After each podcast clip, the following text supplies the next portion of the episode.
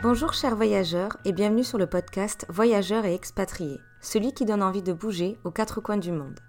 Ici, tu entendras des conseils de professionnels pour t'accompagner dans ton expatriation ou ton voyage. Bonne écoute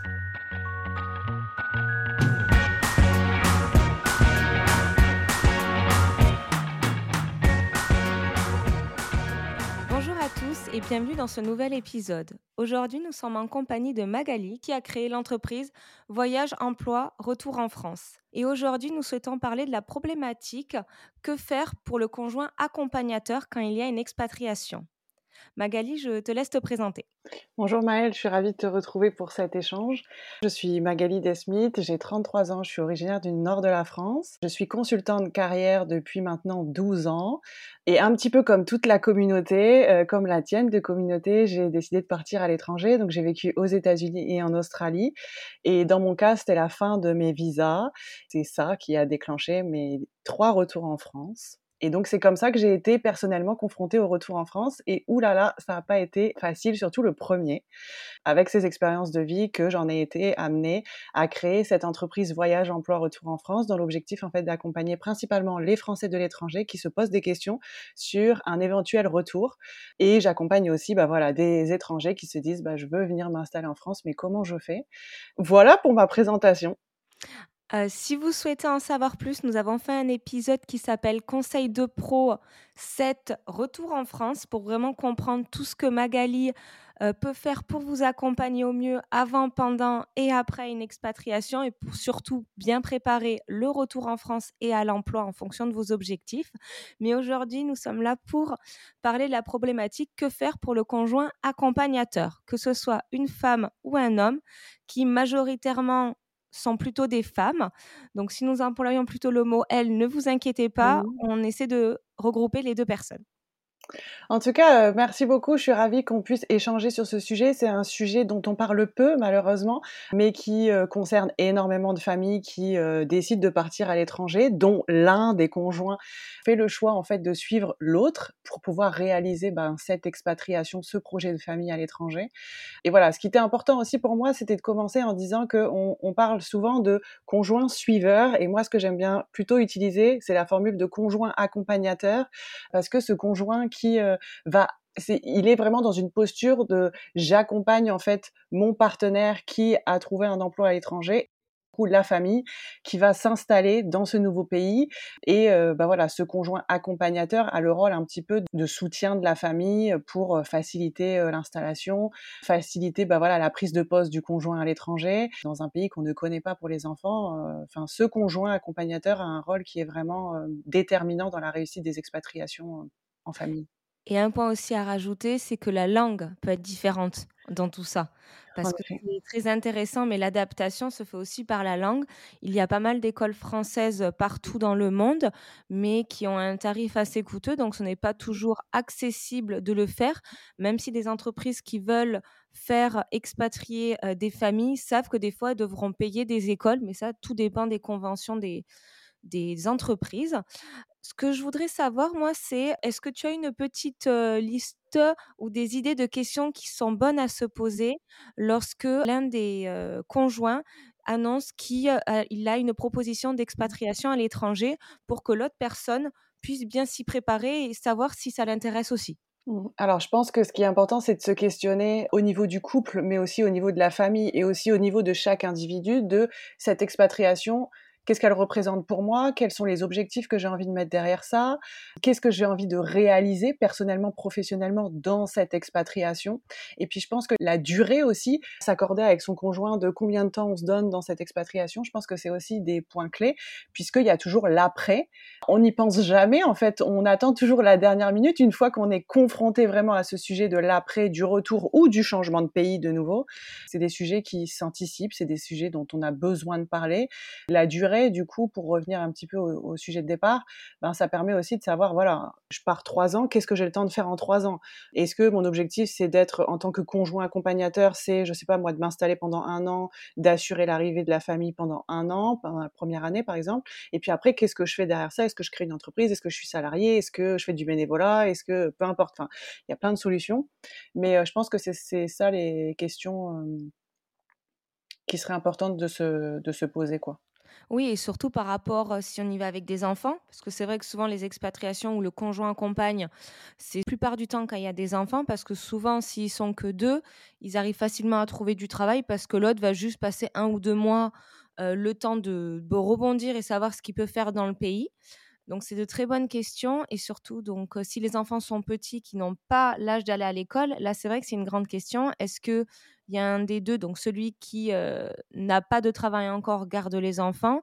S'ils sont à l'école, ça libère du temps, sachant qu'en fonction du système éducatif, les horaires sont différents. Est-ce que toi dernièrement, heu, tu as pu accompagner des personnes qui elles, ont réussi cette expatriation ou ont ça a complètement chamboulé les objectifs qu'elles s'étaient fixés? Alors c'est une question qui est pas facile parce que moi, dans les personnes que j'accompagne, très souvent, c'est des personnes qui sont parties assez jeunes. Dans le cadre, par exemple, d'un Erasmus ou d'un stage, ils sont restés. Ils ont rencontré des partenaires à l'étranger. La famille s'est créée à l'étranger, donc avec un Français ou pas d'ailleurs, enfin avec un partenaire qui est français ou étranger. Et après se pose la question bah, du retour euh, bah, du coup en couple et en famille, soit entre Français et une famille française qu'on a créée à l'étranger, ou euh, bah, un couple mixte en fait. Et donc là, euh, en découle de ça, en fonction de la situation, pas mal de questions, pas mal d'interrogations. Surtout que en fait, ces personnes, elles sont parties jeunes et elles n'ont jamais très souvent travaillé en France, ni ben, vécu une vie d'adulte en France en fait. Donc il faut vraiment refaire des des ajustements assez conséquents, notamment euh, en termes de connaissance du pays, en termes de connaissance des institutions, des démarches à faire. Là, je parle plutôt sur, pour la partie administrative et puis après pour toute la partie emploi où on a été amené facilement à trouver du travail à l'étranger parce que ça a été fluide, etc. Mais en fait, on revient euh, sur un marché de l'emploi qu'on ne connaît pas. Euh, on ne sait pas toujours, bah voilà, qu'est-ce que je vaux sur ce fameux marché de l'emploi français? Comment je me positionne, qu'est-ce que je fais, comment je, je cherche du travail en France? Donc, euh, oui, parce que c'est vrai comme les pays, heu, comme le Canada, quand on y va parce que déjà il y a une loterie, donc il y a un quota pour, heu, pouvoir intégrer le pays ou des, des visas spécifiques, fait avec des, si je me trompe pas, comment dire? Un partenariat avec l'entreprise. C'est facile de trouver un boulot parce qu'on a souvent le boulot avant de partir.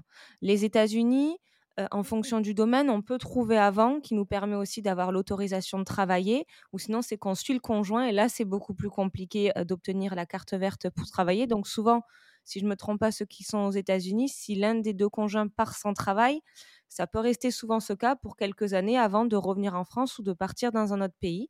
Ce qui peut être le cas dans d'autres pays où il y a des, heu, franchises françaises où ça peut parler anglais, mais il y en a beaucoup en Inde, qui sont expatriés de Français pour travailler pour des grosses, heu, entreprises.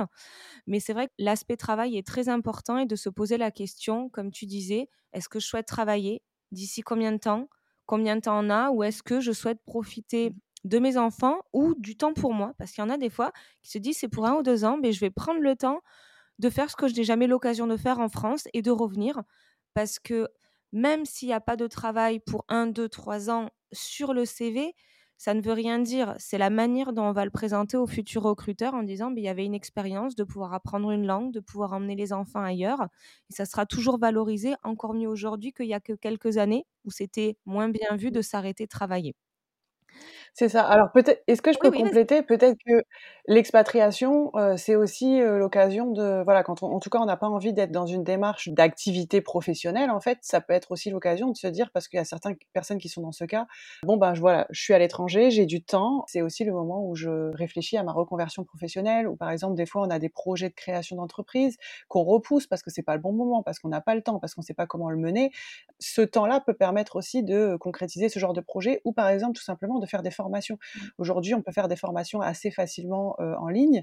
Donc voilà, on peut aussi se former, heu, se perfectionner à un domaine d'activité pour, une fois que je reprends un poste ou que je crée mon entreprise, bah, je sois en capacité de mettre à bien, heu, mettre en place tout ça, quoi. Oui, c'est une très bonne idée de prendre ce temps pour les formations à distance parce que c'est vrai que depuis, le covid et un petit peu avant, ça a vraiment explosé ce côté-là de pouvoir le faire de n'importe où et ils ont vu que les candidatures étaient plus importantes quand on pouvait, hem, avoir ce système de à distance et ça permet, oui, heu, d'optimiser chaque temps. Il y a un autre aspect qui est très important en dehors de du travail ou de la formation pour, heu, mieux, appréhender, un retour, c'est aussi l'aspect social. C'est vrai qu'on n'en a pas encore trop parlé de comment ça se passe quand on est conjoint accompagnateur, ça veut dire qu'on n'a pas d'entreprise et qu'on va dans un nouveau pays pour créer un lien social chaque individu est acteur de son projet, donc projet d'expatriation, projet de retour, projet professionnel.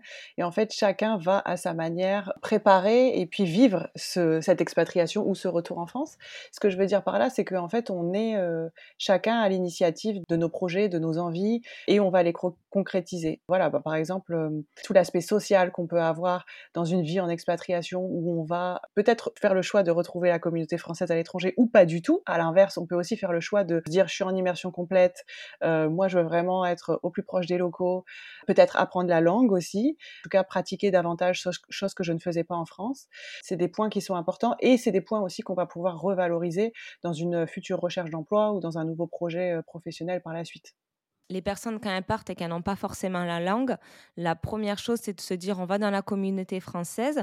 Donc, soit ça peut être pour essayer de temps en temps de retrouver un petit peu la nostalgie du pays, et de quand même se faire une vie sociale en dehors, comme tu disais, pour apprendre la langue, la culture avec des personnes du pays lui-même ou de d'autres personnes qui sont expatriées mais qui ne sont pas françaises.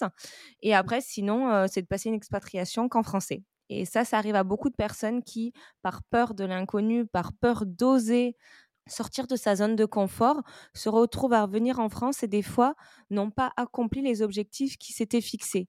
ça, je pense que c'est important, c'est de se les établir au début, comme tu euh, disais, mais aussi de se les rappeler de temps en temps, même s'ils évoluent c'est important de se dire bon, là, ça fait deux, trois mois, je vais refaire un petit point de savoir quels étaient mes objectifs.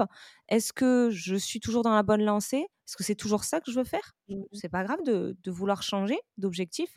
Le but, c'est de toujours être en accord avec soi-même et de se repositionner sur ça pour se dire qu'en étant conjoint accompagnateur, on n'a pas fait une pause sans le vouloir et avoir oublié ce qu'on voulait faire pour soi-même. Mmh indirectement, ça dépend aussi de comment on vit cette expatriation et est-ce qu'on en avait envie, quel était le moteur en fait? Euh, parce que bah, forcément, quand on quand c'est pas un choix personnel et quand pas quand on le subit parce que très rarement on subit une expatriation.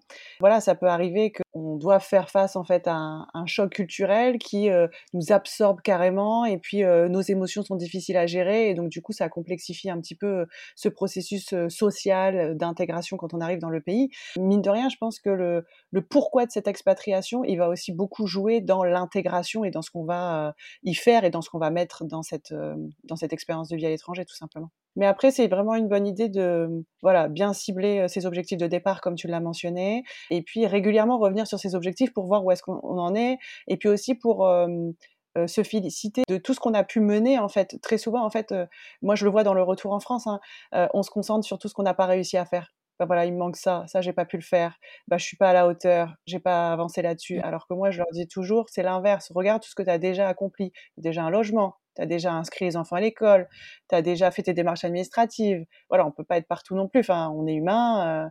Il faut s'encourager comme tu le dis, que ce soit pendant l'expatriation ou au retour, se refaire un petit bilan de ah je suis je suis contente, j'ai pas pu faire tout ce que je voulais mais j'en ai fait une grande majorité. Et ça, c'est déjà super. Et se dire, ben, tout ce que j'ai pu faire, comment je, peux en faire une force en revenant en France ou en partant dans un autre pays. Mmh Parce qu'il y en mmh a qui vont faire d'expatriation en expatriation et ça va toujours être un conjoint accompagnateur. Souvent, ce conjoint accompagnateur, peut-être les premières années, il y a des métiers qui peuvent bouger dans chaque pays et qui sont faciles à récupérer. Comme en étant prof, si on est toujours autour d'une école française, ben, au final, on peut toujours être prof un peu partout dans le monde. Et souvent, c'est là où il y a beaucoup d'entreprises qui cherchent des étrangers, donc des Français pour travailler à l'étranger. Donc souvent, c'est simple, mais ce n'est pas toujours le cas. Il faut pas s'oublier. Et ça, c'est très important à le rappeler. Après, j'ai eu le cas d'un couple, d'une famille. En fait, c'était, euh, je ne sais plus si c'était l'un ou l'autre, mais comment ça s'est passé exactement? C'était la femme qui avait suivi en fait son conjoint en première expatriation et en fait après ça s'était inversé le partenaire en fait qui avait suivi euh, sa femme en expatriation. Et en fait ça s'était alterné comme ça et je trouvais que c'était chouette de façon à ben en fait l'histoire c'est que c'est pas euh, toujours l'un qui suit l'autre ou qui accompagne l'autre mais euh, voilà que ça s'était inversé et que en fait l'autre il avait pu en fait les deux avaient pu être dans cette dynamique. et dans cette posture aussi de j'accompagne et comment je me repositionne et que ce soit pas toujours la même personne du couple en fait qui soit dans cette posture de j'accompagne et c'est toujours à moi de m'adapter entre guillemets. Après je pense que c'est des sujets sujets dont on doit parler dans le couple, dans la famille, dans qu'est-ce qu'on a envie, euh, voilà, pour soi, pour la famille, quel compromis on est prêt à faire en expatriation, et puis tout simplement aussi en termes de destination, où est-ce qu'on a envie d'aller. Euh, enfin, je mmh. pense que c'est des sujets euh, dont on doit parler ouvertement pour créer des projets en fait en famille qui permettent à tous de s'épanouir, que ce soit aussi bien les parents et les enfants, parce que les, les enfants ont aussi beaucoup à tirer de ces expériences qu'ils ont la chance de vivre à l'étranger. Oui, et ça c'est important, je voudrais rebondir sur ce que tu dis, d'inclure euh, les enfants dans la préparation, en fonction de l'âge bien entendu, n'ayant toujours, comme on dit, le dernier mot au niveau des parents, parce que ben, il y a des choses que les enfants ne peuvent pas comprendre, mais eux de se sentir un peu plus intégrés dedans, même si ça peut être compliqué pour eux de quitter leurs amis ou une partie de la famille, ils peuvent se sentir vraiment inclus dans ce projet, de se dire ah ben maman, papa, ils m'ont demandé ce que je préférais entre ça et ça, et ben j'ai dit ça, ben je suis très contente, je vais y aller parce que c'est une expérience extraordinaire qu'ils vont vivre. Ils vont apprendre une autre langue, une autre culture dès leur plus jeune âge et ça va débloquer quelque chose pour eux et, leur faciliter la vie par la suite. Ouais, exactement. Je sais qu'il existe quelques communautés par rapport à l'aspect social où on peut avoir des regroupements entre étrangers dans différents pays. Je ne sais pas si toi, tu en as déjà entendu parler. Moi, je sais que à Londres, il y avait beaucoup, c'était Frank, Franglish pour les échanges entre les Français et les Anglais. Je pense qu'il y a d'autres communautés qui existent comme ça pour pas être qu'entre Français, mmh mais aussi il doit en avoir autour pour les mamans ou les papas qui sont conjoints expatriés. Je sais qu'il y a des personnes qui accompagnent fortement que sur ce point-là mmh et qui connaissent pas mal de communautés pour moins se sentir seul quand on part dans un pays où on ne connaît pas la langue. Oui, alors les groupes Facebook, que ce soit des groupes français ou ou de bah, d'expats de façon générale, voilà, on trouvera assez facilement son bonheur pour rejoindre des groupes, etc. Après, c'est aussi sur place. Hein, il y a plein d'associations qui existent. Il y a des associations françaises, mais il y en a d'autres aussi, d'autres communautés. Donc l'idée, c'est d'aller euh, toquer aux portes de ces différentes euh, communautés pour rejoindre celle qui nous convient. Et puis après, bah, c'est vrai que quand on a la personne en fait prend son poste de salarié, euh, forcément, bah, elle va être amenée à rencontrer pas mal de monde aussi à travers son travail. Donc ça permet aussi de nouer des connexions comme ça à travers voilà celui qui est salarié où il y a sans doute aussi d'autres familles expatriées, peu importe le pays et la nationalité, mais voilà, ça permet de, rester aussi dans un environnement international les Français expatriés, c'est ça aussi qu'ils recherchent. Et puis après, très souvent, moi je le vois pour les retours en France, on cherche à rester dans cette dimension internationale, justement, à continuer de parler une autre langue, parce que même si on est en France, ben voilà, on a toujours ce goût de l'ailleurs, de l'étranger, de l'autre, d'autres cultures. Très souvent, ouais, on essaye de se repositionner toujours sur un projet à dimension internationale, dans ce que je vois en tout cas moi de mon côté. Magali, je voudrais savoir, est-ce que tu as des questions, des conseils à partager aux personnes qui font leur retour en France? Pour la personne qui a été conjoint accompagnateur, mais aussi que le conjoint qui, lui, a travaillé, enfin, pourquoi la mmh. famille est partie, soit vraiment là pour accompagner dans ce retour en France les questions, ça va être plus ou moins les mêmes questions que quand on est parti, puisque l'idée, c'est de se dire, je vais rentrer en France à telle date, est-ce que je veux retravailler tout de suite, est-ce que c'est possible, est-ce que c'est réalisable ou pas, en fonction de bah, la situation de mon partenaire aussi? Qu'est-ce que j'ai envie de faire maintenant en France? Ça, c'est une grande question. Est-ce que j'ai envie d'être salarié Et si je suis salarié, bah, qu'est-ce que je mets comme métier derrière ça? Euh, Parce que forcément, toute ma stratégie de recherche d'emploi, elle va découler de ça. Est-ce que je rentre en France parce que ben voilà, j'ai envie de me former, de faire une reconversion professionnelle? Est-ce que j'ai envie de créer une entreprise? Tout est possible. Bien évidemment, c'est des projets qui sont longs par exemple, je pense une reconversion professionnelle, il faut l'anticiper. Donc, toutes ces démarches-là, elles sont réalisables avant de rentrer. On peut commencer bien un an avant de rentrer. Une création d'entreprise, idem. N'attendez pas d'être sur place pour réfléchir à votre projet, le définir et avoir quelques axes à mettre en place. Pour la recherche d'emploi, ça se fait aussi presque en entier depuis l'étranger. Ce qu'il faut savoir, par exemple, moi, c'est que j'accompagne des personnes et à 80% des cas, on arrive à trouver un emploi en France avant de rentrer, ce qui permet de rentrer dans des conditions euh, euh, voilà, où on est plus serein et en confiance et on sait qu'on va pouvoir se concentrer sur d'autres choses une fois qu'on arrive physiquement en France, encore plus quand on a des enfants. Donc c'est toutes ces questions-là, c'est en fait je rentre en France, mais qu'est-ce que j'ai envie d'y faire? Je rentre en France et est-ce que c'est temporaire? Est-ce que j'ai envie de repartir dans la foulée en fonction de ma situation? Ou est-ce que je sais que je vais être épanouie? Dans quel type de projet, comme je parlais tout à l'heure, garder un projet international, est-ce que c'est quelque chose qui me tient à cœur ou pas? Et puis après, ce que je pense qu'il est important de faire, prendre un temps, Donc ça, on peut le faire à l'avance aussi quand on est encore à l'étranger. Prendre un temps en fait de, pour prendre conscience de tout ce qu'on a pu acquérir en expatriation. Qu'on ait travaillé ou pas, on a forcément pu acquérir en fait des nouvelles connaissances, des nouvelles compétences, des nouvelles qualités, un nouveau réseau. Et c'est euh, prendre un temps en fait pour se rendre compte de qu'est-ce que je vais pouvoir apporter à une nouvelle entreprise française, quelle impulsion j'ai envie de donner à ma carrière, et puis qu'est-ce que j'ai pu acquérir qui euh, me fait rentrer en France avec une plus-value en fait. Mmh parce que ce qui se passe, c'est qu'on ne le voit pas toujours comme ça. Alors, en fait, ce qui se passe, c'est très souvent, en plus pour les, je dirais encore plus pour les femmes qui ont accompagné leur conjoint, on voit en fait toute la partie négative qui est plutôt, entre guillemets, hein, négative, qui est plutôt, ben, euh, été en activité, j'ai un trou dans mon CV, euh, j'ai perdu confiance en moi parce que, ben, en fait, je me suis jamais priorisée, en tout cas pas toujours priorisée dans ce projet de vie. Et en fait, ben, je me retrouve complètement démunie à devoir euh, remener à bien une recherche d'emploi, en fait, en France, sur un territoire que je connais pas, je connais plus rien j'ai pas été en activité. Donc voilà, donc toutes ces questions, elles sont quand même assez primordiales pour reprendre confiance en soi et quelle impulsion j'ai et, ouais, savoir quelle impulsion j'ai envie de donner à cette nouvelle euh, partie de vie, quoi. Et je voudrais rajouter aussi qu'est-ce qu'on veut garder qu'on a eu comme habitude à l'étranger? Comme tu disais, c'est d'avoir le mille langues étrangères, parce qu'il y a des écoles qui peuvent toujours amener ce côté-là en fonction du pays. Est-ce que je veux garder contact avec les personnes que j'ai pu côtoyer et avec qui j'ai une très belle euh, vie sociale? Savoir tout ce qu'on veut garder et amener. ça, c'est important de dire parce que c'est bien au niveau personnel de dire les compétences, mais c'est après tout le lien social qu'on a pu créer et qu'on a envie de conserver et qu'il est possible de conserver même en étant à l'étranger, euh, de repartir et en état dans un autre pays qu'eux et ça peut leur créer aussi une dynamique à ceux qui sont restés dans le pays en question.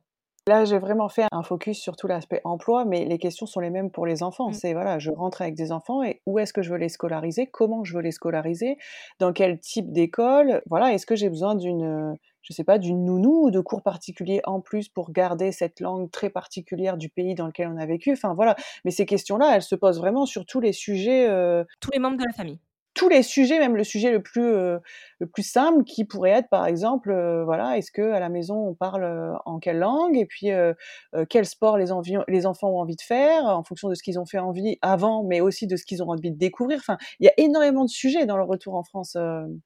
je parle du, on parlait du couple aussi tout à l'heure, parce que du coup on parle du conjoint accompagnateur. Voilà, je prends soin aussi de mon couple quand je rentre en France, parce qu'il y a énormément de sujets qui peuvent être abordés, et puis d'incompréhension et de questions derrière un retour en Donc voilà, je pense que derrière tout ça, la, communication, c'est vraiment la clé et construire surtout un projet qui va en fait permettre à chaque personne de ce foyer de s'épanouir d'une manière ou d'une autre et surtout d'être entendu. Ce que je dis souvent, c'est que en fait, chacun a sa vision d'un retour en France, d'un retour à la maison. Les enfants, s'ils sont nés à l'étranger, par exemple, c'est pas un retour en France pour eux, c'est une installation en France. Et en fait, chacun a vraiment sa vision. Et donc, l'idée, quand on, fait une préparation du retour en France, c'est vraiment euh, construire un projet commun pour la famille avec les envies et le besoin de chacun. Et surtout, prendre un temps, chaque personne de ce foyer, pour expliquer, verbaliser ses besoins, ses envies et ses objectifs dans ce nouveau projet de vie pour que, en fait, personne ne se sente lésé dans cette transition de vie, tout simplement. Mais merci Magali. En tout cas, comme on disait, c'est le plus important, c'est que faire, comment le conjoint accompagnateur peut euh, bien être inclus dans cette prise de décision et comment les enfants accompagnateurs aussi sont inclus. Donc merci d'avoir euh, remis euh, tous ces points au centre d'une préparation d'expatriation. J'espère que ça aidera nos internautes à y voir plus clair et à se dire, je vais peut-être faire appel à Magali pour bien m'accompagner. Dans tous les cas, on laissera les détails euh, en barre d'infos. Pour toi, Magali, j'ai une dernière question. C'est la petite question euh, signature. Qu'est-ce que le mot voyage signifie pour toi? Qu'est-ce que je mets derrière ça? Je mettrai la notion d'apprentissage, la notion de hum, liberté, d'imprévu et d'aventure, je dirais. Voilà, moi, c'est ce que je vais clairement chercher quand je pars en voyage ou en expatriation ou dans ma vie nomade, parce qu'aujourd'hui, j'ai une vie un petit peu plus nomade. Euh, mon activité professionnelle me permet de, voyager et travailler assez facilement et je suis euh, vraiment ravie de, pouvoir euh, voilà concrétiser ça. Mais voilà, pour moi, c'est ça que je vais chercher dans mon voyage. Et après, ça va être les rencontres aussi. Ben, des rencontres complètement inattendues, imprévues, qui peuvent vraiment durer et c'est ça qui est chouette, c'est que voilà, malgré parfois la distance, malgré la langue, en tout cas moi ça m'est arrivé plusieurs fois, on arrive à rester en contact avec des personnes qu'on a tout simplement juste rencontrés dans une auberge ou avec qui on a passé un moment à l'étranger. Et je trouve ça chouette, quoi. En tout cas, moi, j'ai certaines amies que j'ai rencontrées comme ça en voyage. Et voilà, on, on, se retrouve une fois tous les deux ans, je sais pas dans quel pays, mais on a toujours à cœur de se retrouver. Et puis voilà, de garder contact et de prendre des nouvelles une fois de temps en temps. Et je trouve que c'est chouette. Eh bien, merci beaucoup pour ce partage et ravi d'avoir pu échanger avec toi. Et je souhaite une belle journée à tout le monde et à bientôt sur un prochain épisode. Merci beaucoup. Ciao, ciao.